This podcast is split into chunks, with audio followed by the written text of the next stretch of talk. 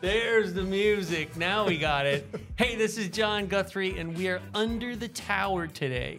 And we are under the tower of Halifax Health for a special podcast.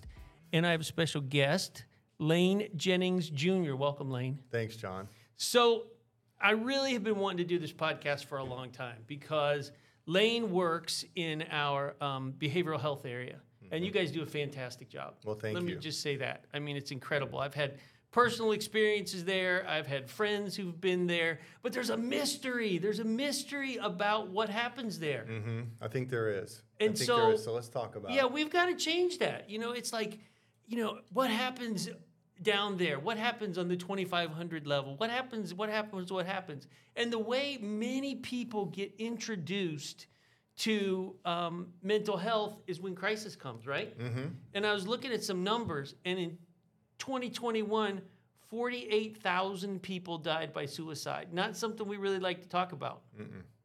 Firearms, common method, accounting for 50%. And it is the leading cause of death for children 10 to 14, which is super scary. Yeah. So, mental health, which I think people are kind of shifting to the word mental well being, because mental health is kind of like confusing, you know?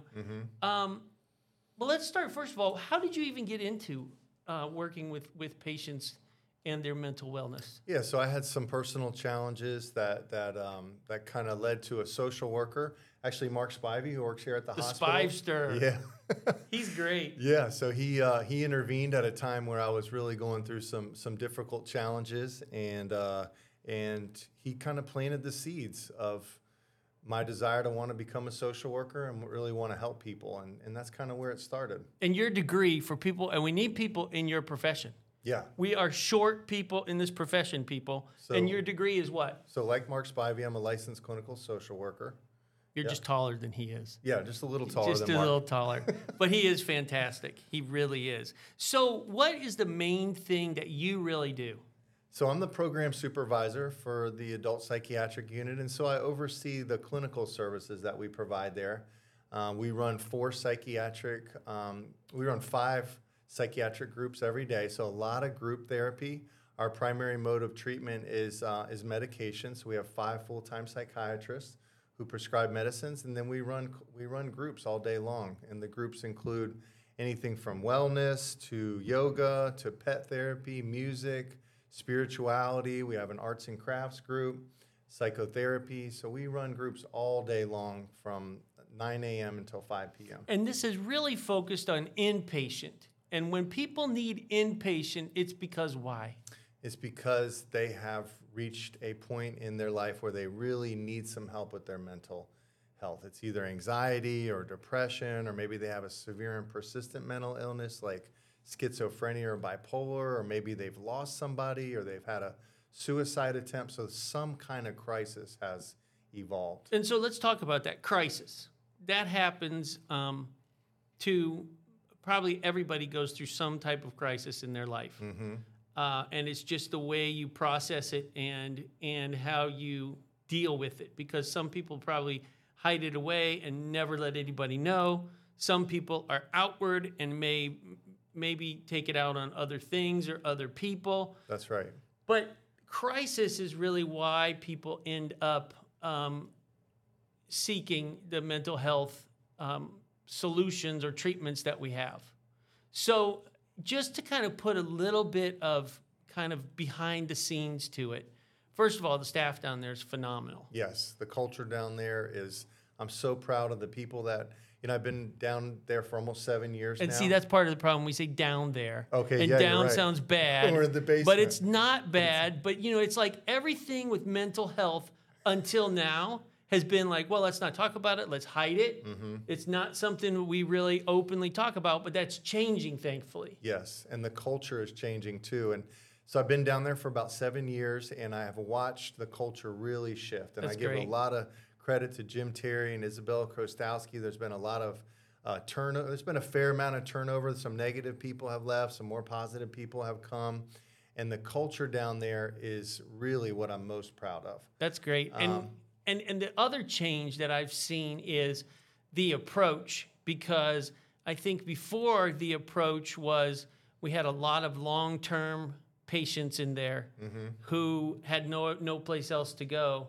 And thanks to case management and some other folks, we've been able to get them to a, the right level of care for them because we really are a short term solution, right? Mhm. Yes, it's short-term crisis stabilization. So the average length of stay is probably somewhere between three and five days. Yeah. There are some patients that are there quite a bit longer, but the average length of stay on the inpatient unit is about three to five days. So what what I really want to kind of pull back the kimono on here is that when people are in crisis, a per let's say I'm in crisis, what what are my options to avoid if I so if if I want to avoid um, law enforcement? We'll talk about that in a minute. But what are my options, or what are my family members' options for getting help if I am in crisis and let's say I want to hurt someone or I want to hurt myself? Okay. So if it's gotten to the point where you want to hurt somebody or you want to hurt somebody else, the best thing to do is probably to call 911 and ask for some help, ask the police to come out and assess the situation. I do it a lot. It's really, you, you call the local police department and you say, I'd like to do a wellness check, and here's the address, and here's what's going on. Or you can come to the hospital voluntarily and we'll triage you in the ED, and you'll see a psychiatric provider at that time, and they'll determine from there what's going to be the best case scenario. And see, and there's one more thing now. Um, Stewart, SMA, formerly Stewart Marchman Act, has a crisis team, which when I called out there just to see for a friend of mine, they said within an hour they would have someone there to to talk to. And so the interesting thing is, you brought up a great point. Um, law enforcement has the ability to issue a Baker Act. That's right. But, and, and that can be traumatic. Sometimes there's, um, because the law enforcement officer has to make some decisions. And they're not trained mental health, mental wellness professionals necessarily. You're right. So they're in a difficult position.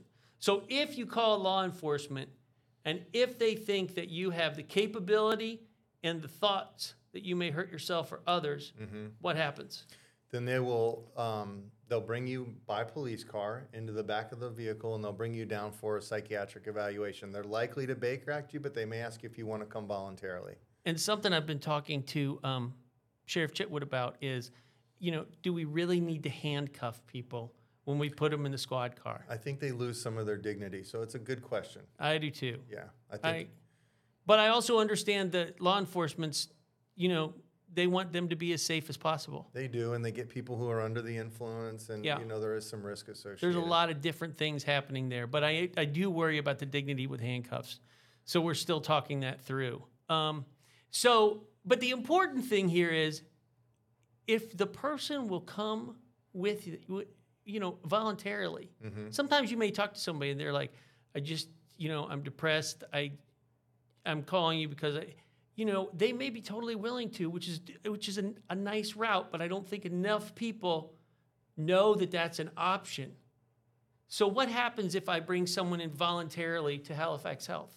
So you show up at the ED and we'll check them in, and a triage nurse will come out, just gather some basic information, and then we'll bring you back and we'll put you just in a regular ED room, and the, the nurse will tend to you, and the, eventually the psychiatric provider at some point will come and assess your needs and determine if you meet the the criteria for inpatient hospitalization or if we need to cr- try to create a safe discharge plan for you and not be admitted to the hospital. So now, if I'm the loved one, can I go back to that room with them? Yes. So that's big, I think. Yeah, It- I think that's you know, important to know. Yeah, that's really good because I wasn't sure how that would work. Now, the other thing is, um, if you're voluntary, how does that? eh, Okay, let's say that they the the physician meets with you or the psychiatrist, or it could be an extender who uh, or an APRN um, who who what, what's that evaluation like? What do they do? Well, they're going to ask you some demographic information. They'll, they'll gather a, a, a psychosocial history on you. Like, do you have a history of mental illness? Is there a history of depression? Um, is there any history of suicide attempts? So they ask some questions to try to get a feel for how imminent the danger is. Gotcha. Yes. Do you really have the intent to follow through with the plan, or are you having these vague thoughts of suicidal ideation? Is that normal for you? That type of thing. But just to back up for a second, you don't have to have suicidal ideation to come here. No, no, not You at could just say, you know what? I am not feeling right Yes. mentally. Right, and there's something Something's up, mm-hmm. and I want some help. Yeah, and I want some help. And I think that's an important message to get out because I think that's the stigma of a, of mental health and addiction is such that um, people don't want to ask for Right. help. Well, and I opened up today. be or That, well, they're afraid they're going to be admitted. They may be afraid that they're going to harm themselves. I mean, there's just a lot there. yeah, they may lose their job. They may. I Right. mean, there's just Right. There's a lot. Mm-hmm. So, um, so if if they deem that I'm, you know, that you know what, you're experiencing some depression, um, we're going to.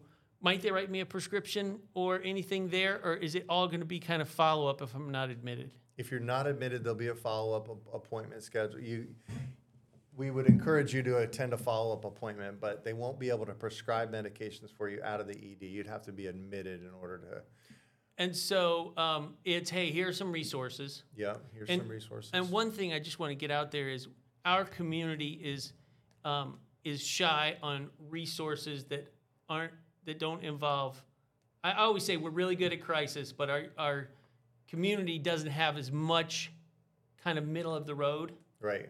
mental health help as we need. No, it's so true. In fact, Florida is ranked either 49th or 50th Yeah. in mental health, substance abuse, and homelessness services. So Florida in general just isn't behind Right. these these social issues. And so that that becomes a little bit of a problem for our folks because they have to look at you and say, "Well, are you going to follow this regimen, or is this not going to happen and you're going to be back?" Right. And so that's a that's a tricky thing. So let's say that we determine that um, I am that I need to be admitted. What happens? So if you're admitted, Am I Baker acted or am I just admitted? You could be. It, it, it just depends on how you're presenting. Um, if the if it's imminent danger and it seems like um, you have a plan and you're fully intending on following through, then you could be converted from a voluntary admission to an involuntary patient. So your legal status could change. And the opposite could also be true. The police could bring somebody in under a Baker Act, and the doctor could say, I'm going to lift the Baker Act because you don't meet criteria under the Baker Act, but if you'd like, I'd like for you to be admitted voluntarily. Would you consider that? So that's great to know. Just because the law enforcement brings you here under a Baker Act, you don't have to be in a Baker Act to meet criteria to be admitted. Not necessarily. That's And great. that happens all the time. So, what is the criteria to be admitted? Well, the criteria to be admitted, uh, it depends if we're talking about depression. If it's about depression or extreme anxiety, we might look toward, um, you know, how bad is the depression? How would you rate it on a scale one to 10? Right. Are you having thoughts of wanting to hurt yourself? If we're talking about something more severe like bipolar disorder or schizophrenia, are you manic? If so, how manic are you? Um, are you experiencing psychosis? Do you hear voices? Are you paranoid? You know, so it just depends on what illness we're talking about and how that, um, how severe that is. And really, if you think about it, when we think about criteria to be admitted in the hospital in general, a lot of times it's really black and white. But when it comes to mental well-being, it's not black and white, and it really has to go with the with the gut of the the gut, so to speak, of the practitioner Yes. to say, I think this person can do this, or I think this person can do that. Agreed. Now, if if they don't lift the Baker Act, or if the practitioner puts you under a Baker Act, what does that mean for like hours and all that, you know, all that crazy 72 hours, all these crazy things? What does it really mean? Good question. So uh, the 72 hour rule is probably one of the most misunderstood things in mental health, at least down in the area where we work. So the 72 hour rule doesn't mean that you're going to come to the hospital and be discharged at 72 hours. It just means that a psychiatric provider has 72 hours to make an evaluation and determine do you meet the criteria for discharge or should I keep you a little bit longer to observe you to make sure that you're safe? And oftentimes, um, when patients are placed under a Baker Act, they are held for a little longer than 72 hours.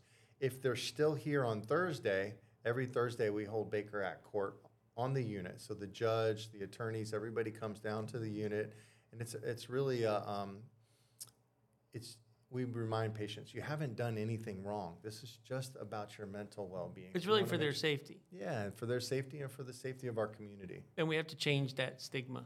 We Yeah, have to- we have and that's why I love that. that. you're calling it mental well-being. Yeah, that's what we have to start doing, I think. Yeah, because it is. It's a road to mental wellness. So I have 72 hours until um, a psychiatrist has to see me. Yes, but a psychiatrist is likely to evaluate you within 24 hours. Yeah. Yeah, it's very likely that you'll see a provider and then you may even see another provider, a different provider, so that they can make a second opinion about whether you how you're doing and what's going to be best moving forward. And so then do I go to a floor and get a room and, and the whole bit? Yeah, so your family can come back to you from the triage and into the emergency room if you're there voluntarily. And once you're medically cleared, you may be moved to a psychiatric ED observation area. The family can't go with you back there, but at that point, you'll be there for a short period of time, usually four to six hours. Uh, uh, depends if you come in during the day or at night. And the provider will then evaluate you. If you do meet the criteria to come to an inpatient unit, then we'll bring you right over. The psych ED observation area is, is the 2500 unit, which is right next to the adult 26 and 2700 unit. Gotcha. So you go there um, and you've been admitted, and now it's pretty much like a regular hospital stay as far as you're there in a room for treatment.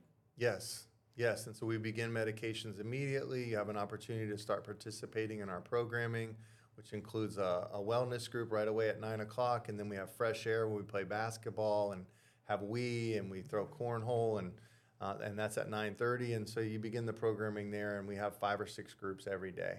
That's great. I didn't know you played basketball down there. Do you Yeah. whip up? Do you play too? I used to, but Yeah, Lane is a he's a tall guy and he's a big basketball and baseball guy. So I just wonder. I didn't know. And another thing worth mentioning, John, is that we have a med psych unit, and to the best of my knowledge, our med psych unit is the only one in the whole in the whole state of Florida. Wow, So- I didn't know that. Yeah, so we have a 14 bed uh, unit on the fourth floor, and those are patients that have a medical issue and a psychiatric Got issue it. pending there. Got it. Yeah, so it's a really unique floor, and we're able to treat people um, with just about any medical need along with their psychiatric needs. That's wonderful. And how many? I, I know Jeff said it the other day. How many total beds do we have? We have 52 inpatient 52. beds, yeah, and 22 uh, psych ED beds. So I mean, really, when when we look at the need for the community, if Halifax Health weren't here doing this, uh, what what who knows what the community would look like? Because we're usually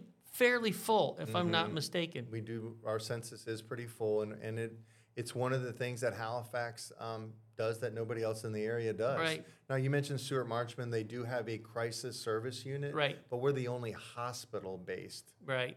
Which Crisis. which is a big difference, probably. It is, because we can serve a wide. There's so many resources. Yeah, and we can serve patients who have medical issues, we have the meds, Wow. you know, so there's a lot of things that we can do that, that uh, other people. So if so now I, I know this can be a little confusing because we're talking about two different tracks. One is voluntary, one is involuntary. But let's just say that we have that a person is brought here, uh, is under a Baker Act. The physician doesn't feel like they should remove the Baker Act. They're admitted. They start into programming, perhaps medication. Then can they leave whenever they want, or can or do they have to be discharged? They can't leave whenever they want. It is a, la- a locked unit, but um, they can request what's called a right of release. So it's a document, they can request it, and at that point, the doctor has 24 hours to make a decision about whether they're okay to be discharged or not. Got it. So so the family and and the patient could say, you know what, um, it's been two days, feeling much better. The doctor had originally said we may do four days.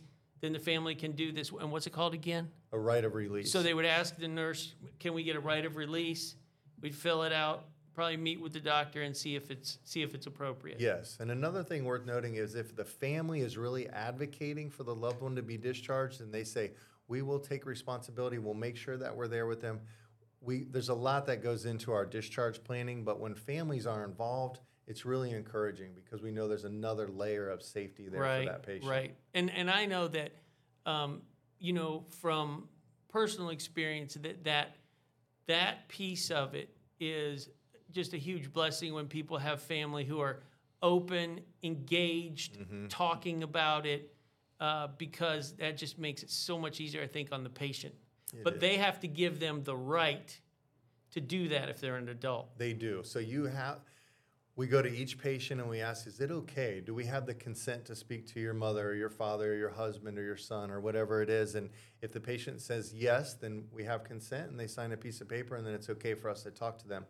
If they say no, I'd rather this be private, then we have to honor their, their privacy and their wishes not to And include that, anybody. just from my vantage point, um, and it depends again what the stressor is in the home that made it, that they needed to come in. But uh, I just think that having more people being open about it gives that person a better chance to be able to adapt. You know, you, it's like you almost have to admit it to yourself and then have your family admit it and support you. Yeah, the more support that's in place, the better the outcomes, generally Yeah. speaking. That makes sense. Yeah. So that's, and then, so th- then if you don't request a release, eventually they're gonna say, um, you know, you've done these programs, we've got you on this medication regimen, you seem to be doing well, we're gonna release you tomorrow, or Yeah, whatever. Exactly. So each morning, the doctor comes around and evaluates the patient and decides, do they meet the criteria to stay another day or do they meet the criteria to be discharged today? And if they do, then we plan for the, dis- we, we plan from the discharge right away, right off the bat. But the doctor does have an opportunity to, um, you know, we can plan for Thursday or Friday or whatever's coming up and we, we try to be very careful and thoughtful about what's going to be in the best interest of the patient And and, s- and their families. So when they leave here, they have a roadmap.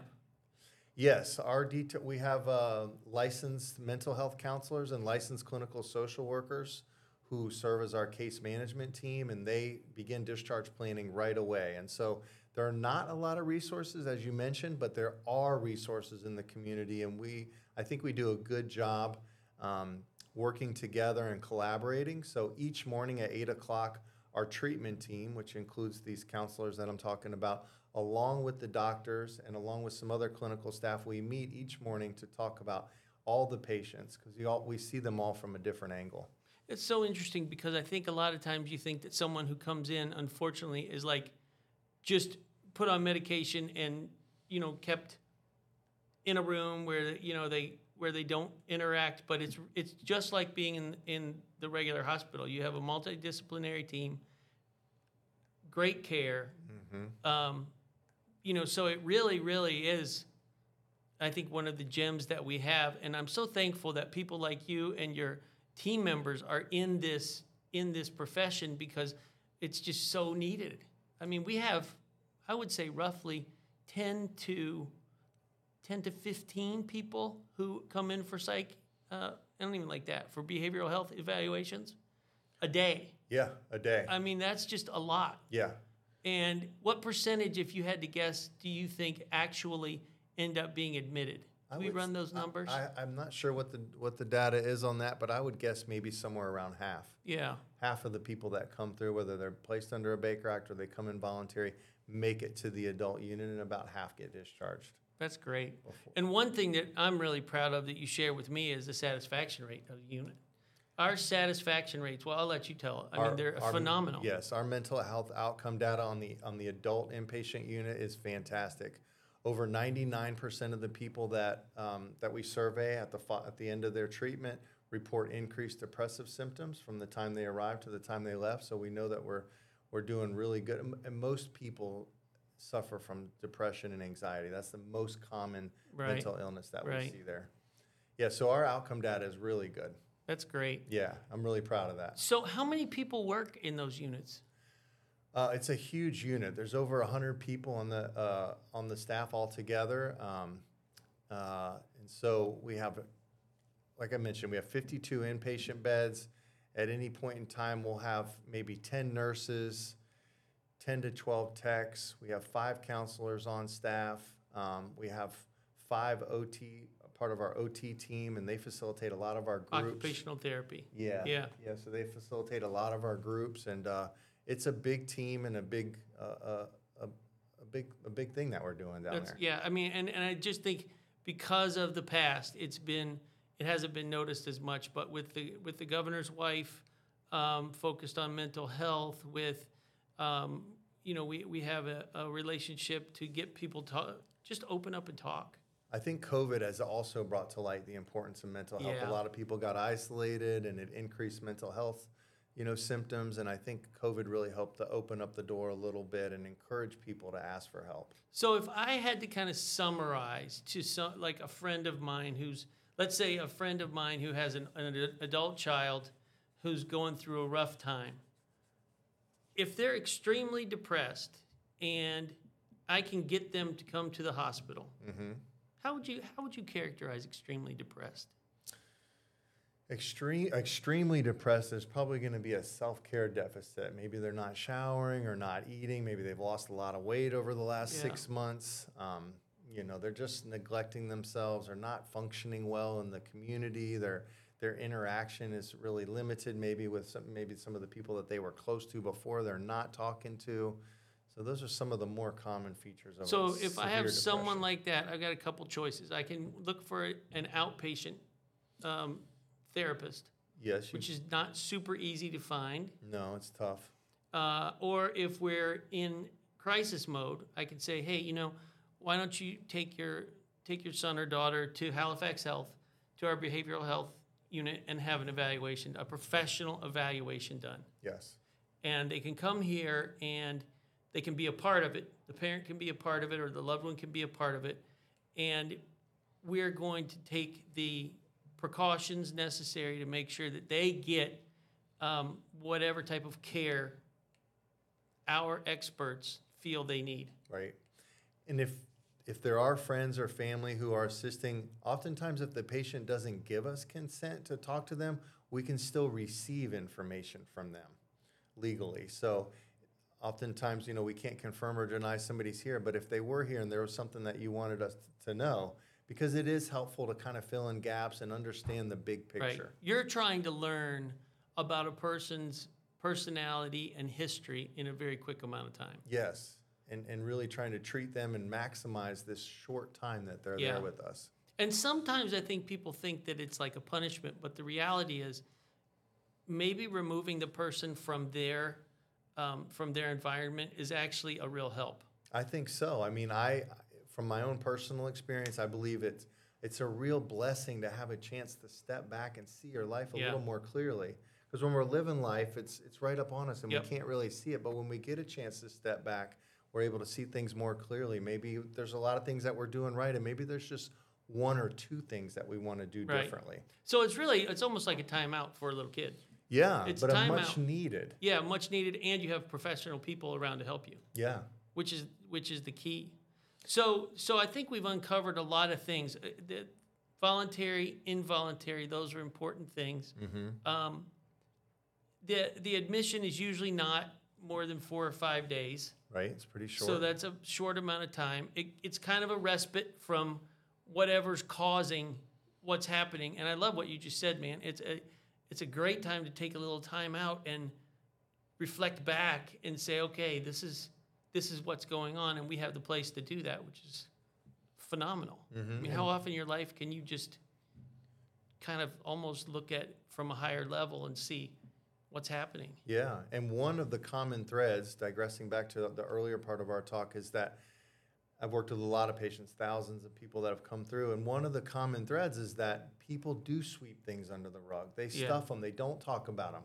Not just people with mental illness, but human Right. beings in general. Right. And so it becomes an opportunity to kind of let the pressure off the pressure cooker and talk a little bit about what's going on because when we let it out, we're not carrying it around with us so much. It's not so so heavy anymore. So, you know, if you think about it, when people say, uh, I don't know what I want to do, but I don't want to Baker Act them, I don't even like the fact that they use Baker Act as a verb. I don't either. It's just no good. How would you how would you reset someone's mind who's listening to this to make it a, a positive? It- it- we have to view this as a positive, you know? And in some ways, I just think we've painted it to be so like negative. You know, if we call this a reset or, you know, something different, how what can we do in our own minds and when we leave this podcast to be thinking about what we do more positively? I think we could just, in general, carry an attitude of just openness. You know, what could be the blessing in me taking a Right, time out? right. What could be the silver lining in me just taking a step back to try to see my life a little more clearly? You know, so I think it just it's a it's just an attitude. It's a it's a perspective. And the, the interesting thing is, um, I don't think it's anything to be scared of. And I think that people are afraid to sometimes, um, oh, I'll be admit, I don't want to be admitted, you know, or whatever. You hear that, and it really, we just have to continue because the people who are there are there because they love to help people. Oh my gosh. They're the sweetest people. And that's the one thing that really sticks out for me in the culture. The people down in the adult psych unit, they have the heart for it. Right. You know, they're not just, it's not No, it's a job. calling. It I- is. It has to be. And once you've been down on the unit, if you're a patient, we have so many patients that come back. Too many patients that I think get too comfortable down Yeah. there because they actually love the environment, they feel the support, they love engaging in treatment, and they feel safe here. Right. So they want to come back, and that that creates its own challenge. Yeah, that does. But yeah. I'm glad you're trying to paint this picture because I'm imagining that there's are people who wonder what is it really like down there. Yeah, yeah, because and and that's really why I wanted to do this podcast because when when the policeman shows up or policewoman or law enforcement officer shows up at your house and you have a a, a person who's kind of out of control, more than likely they're going to place them under a Baker Act because they don't want to be responsible for something bad happening. And they also sense that there needs to be a separation for this person to get calmed down. But that's, it's not the, you know, it's, it's not necessarily a bad thing. I think because law enforcement is involved and you're in the back of a law enforcement car, it kind of gets put into that. But I think that stigma is lifting. I do too. Uh, and I think that we can continue to work on that so that people just understand, you know, it's, it's what Halifax Health does. It is caring. Mm-hmm. It is caring, and that's what, that's what we're about, Right, and this is not a criminal issue. This Right. is- these are civil matters, right? you know, and people need help. Yeah, I mean, we have a fair number of people who are on the unit who just have suffered a loss. They're, they're suffering from grief and they're having trouble just moving on with their life. And right. or maybe the grief is acute and it just happened and they're just having trouble knowing where to go. And so I I think what you're talking about is really important. So what the one thing, and then we'll kind of wrap this one up, is it's like, man, if I were you, I would get so sucked into all these people um, that you know I would just I, and how do you how do you manage that? When I first started, it was very difficult for me. I had trouble. Um, I just really had to step up my self care routine because I would take this stuff home with me. I'd read. I'm invested. You know, I'd read about these patients and I would talk to them, and their traumas would become my traumas. And uh, and so I have a huge self care routine, and um, and and I have a, a, a big support system, and, and I talk about what's going on in me. I try not to carry it around. I try to make it a point to to process this with the people that are around me. I'd rather over process it than under process it. It seems Yeah. to be safer for me. Yeah. So we talk to our, to our patients a lot about self care, and I think our staff does a really good job at taking care of themselves because it's hard to tell to tell somebody else what to do if you're not actually living it Right. and doing it yourself. Right. So we do have a really unique, wonderful group of people down there, and uh, you know I really appreciate this opportunity, John. I appreciate your personal interest in, in mental well-being. Oh, so interesting. It's obvious that you really care and, and you want to get the word out that what we do down there is really it's really important. We serve some of the most vulnerable people in our community, people who are suffering. I mean, the people that suffer here medically, they suffer as well, but the mental part is, um, it's it's something that's just not It's talked about anguish. enough. It's anguish. It's it's really and and the interesting thing is, as I've gone through my own experiences, um, they there there's not, and I'm going to do another one on um, on um, substance abuse, but you know the 12 step program for substance abuse seems to be like what people do, you know, and with mental health, which is all part of that still it's so different because the triggers and the behaviors aren't, I think, as as regimented, and so it's really it's really hard. It's really hard because you can't really feel exactly the way someone else feels or understand how they feel. Exactly. And I think know? that's another thread that our patients feel. People just don't understand. It's like I have people around me that care about me and love me, but they don't know how to support me because they don't know what I'm going through. Right. And they make a lot of ridiculous suggestions like just don't think about it or go for Right, a walk. right. If it was that easy. And so the, one of the, the, the real value for being a patient down there is you're with other people who Yeah. on the outside, the people, places, and things look a little different, but on the inside, we're all suffering from the same Mm-hmm. Yep. negative thoughts and feelings, and you realize you're not alone. I can see that would bring strength. Oh yeah, because when you feel like you're all alone and no one can relate to you, then you're just you're Yeah. backed into a corner and you isolate more, and and the illness just perpetuates Right, itself and right. builds and gets worse. So light, light is one of the things that you have to have. Um, one of those things that you have to strive for is to see the light in things, or else you're right. It just gets darker and darker and darker and darker and darker until something snaps. Yeah, and we have some bright lights down there. I'm really proud That's of what cool. we do. And I'm glad you mentioned the substance piece. I was at a meeting last night. Chitwood reported to the Volusia Recovery Alliance that overdose deaths are down 25% That's to great. where they were last year at That this is time. great. Yeah, so you know that's a huge problem in the community right now. Fentanyl's killing a Yeah. lot of people. Yeah, it's, t- it's um, that's a whole nother subject that just slays me, but we'll get to it. Well, Yeah. this has been really good. I appreciate you kind of shedding a light on on what we do in behavioral health and the fact that they all